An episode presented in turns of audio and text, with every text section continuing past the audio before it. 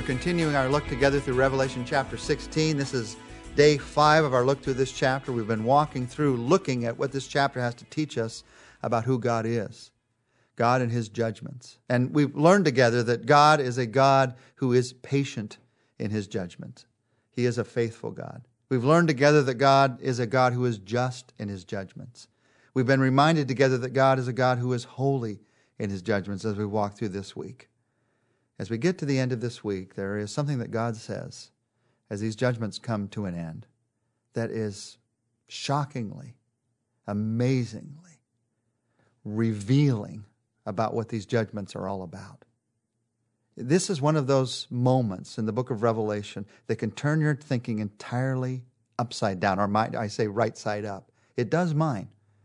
Let me read for you what happens at the end of this seventh judgment, and then read on to the end of the 16th chapter. Revelation chapter 16, verse 17. The seventh angel poured out his bowl into the air, and out of the temple came a loud voice from the throne saying, It is done. Then there came flashes of lightning, rumblings, pealings of thunder, and a severe earthquake. No earthquake like it has ever occurred since man has been on the earth. So tremendous was the quake. The great city split into three parts, and the cities of the nations collapsed.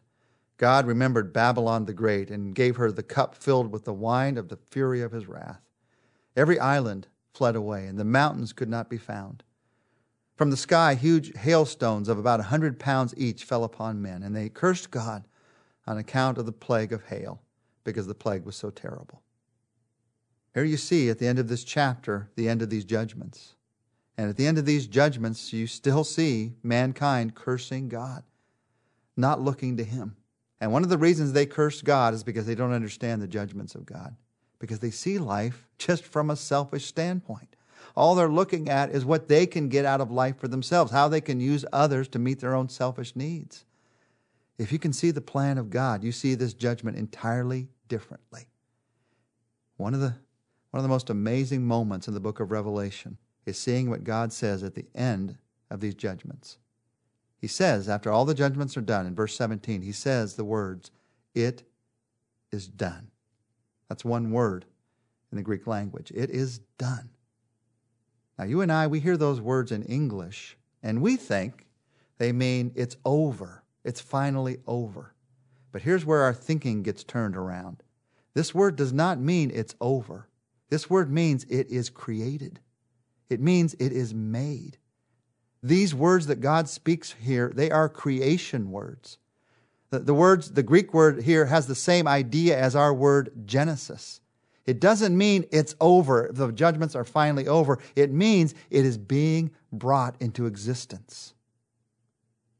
That's a new way of thinking. You see, these judgments that are happening, these are one of the great creation events of God. As you look throughout the Bible, you see these creation events of God happening, and they have these words, these kinds of words, every time around them. It is done. In fact, let me focus with you on four specific creation events of God that we see throughout the Bible. We see creation in the book of Genesis, chapter 1. We see redemption and what Jesus did for us on the cross. We see judgment and what we're seeing here in Revelation 16 and the previous chapters. And then in Revelation 21, we're going to see a new creation come about. Here's the amazing thing with each of these, there is this it is done statement. With creation, Genesis chapter 2, verses 2 and 3, the Bible says that the seventh day God rested. He'd finished his work that he'd been doing. And so on the seventh day, he rested from all his work. Why? Because it was done. It was created. God blessed the seventh day and he made it holy because on it he rested from all the work of creating that he had done. This is a creation event. God made this world and then he said, It is done. And he said, It is good. And then there is the creation event of redemption. I say creation because in that God created a new relationship with himself through what Jesus did for us on the cross. Jesus died for us on the cross so that you and I can be forgiven. He restored our relationship with God. And when Jesus had completed all that he was to do for us on the cross, he'd completed the plan of salvation in dying for us on the cross. You remember what he said? One of his last words on the cross was the word, It is finished. It is done, and now it is finished. A little different meaning of that word. That word means it is paid, it is paid in full. But still the same idea of it is being brought into existence, it is being completed. There is the third creation event of God that's found here in Revelation chapter 16. God pours out his wrath upon all the earth. The earth is judged. And at the end, God says it is being brought into existence. What does that mean? You see, in the judgment upon this earth, God is not trying to finish something, He is starting something. The whole book of Revelation is about, you remember at the very beginning, it is about the gaining of our inheritance as the children of God. But in order to gain our inheritance, God has to chase evil out of this world. So He is restoring this world to all that it should be, all that it can be because of who He is. The Bible tells us in Romans chapter 8 that the whole creation groans and suffers the pains of childbirth together until now. That all of creation is suffering under the judgment of God because of my sin, because of your sin. But the judgment of God will bring about this creation event where there'll be a new heaven and a new earth. Without judgment, there is no new heaven and new earth. Now you say, well, God could have done it differently. That's not how He chose to do it. He could have chosen to create differently at the beginning. He could have chosen anything to do differently. He is God. But He has chosen through judgment and restoration to bring this earth, to bring us back to Himself. If God wanted to just create something brand new, He could have wiped the slate clean. He could have destroyed this earth entirely with no judgment upon it, just snapped His fingers and it would cease to exist. But that's not his plan. That's not his purpose. His purpose is restoration. His purpose is redemption. His purpose is to bring us back to himself. And so, judgment, this is a new way of thinking.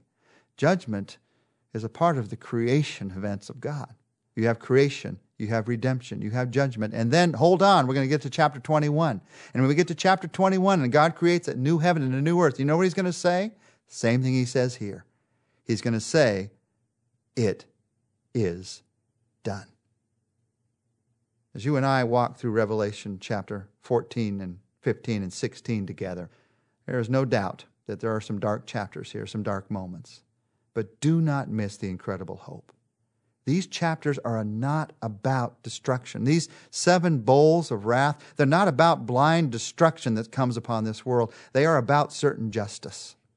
There are two truths to remember in what God is doing here. When life is unfair, remember that God is telling us that one day evil will be finished. Remember that. Without a doubt, God says it is done. One day evil will certainly be finished. And then don't forget a second fact. Don't forget that one day, as believers in Christ, we will overcome. Absolutely, certainly, without a doubt, we will overcome all the injustice, all the unfairness, all the things that you look at in this world and you think, God, why? We'll understand it all one day. One day, Revelation chapter 14, the sealed 144,000 are going to stand on Mount Zion in heaven and praise God for eternity. One day, Revelation chapter 15, the martyrs will be standing in glory, and even those who've lost their lives for their faith in Christ will be praising God for all eternity. One day, Revelation chapter 16, God's judgment over all evil will be finished, and God says, It is done. Let's pray together. Father, instead of worrying about it, help me to realize what you are doing, to see with new eyes today. We will overcome, evil will be finished. When life is not fair, you are fair, and your justice will prevail. I can trust you. In my tiny slice of life that I see, I don't see the breadth of what you're doing, but you are a creator God and in everything you do, you are working as a creator God. In your creation, in your, in your redemption, in, in the new heaven and new earth, and even in your judgments, you are a creator God. Thank you, God, that you've created me. Thank you that you've restored me to relationship with you through Jesus Christ. And thank you for the new heaven and earth that we have to look forward to in you. In Jesus' name I thank you. Amen. Well, join us next week. We're going to continue to focus on, in a more personal way, on the way that God works to create something new, even out of judgment, as we look at a place, a city called Babylon the Great.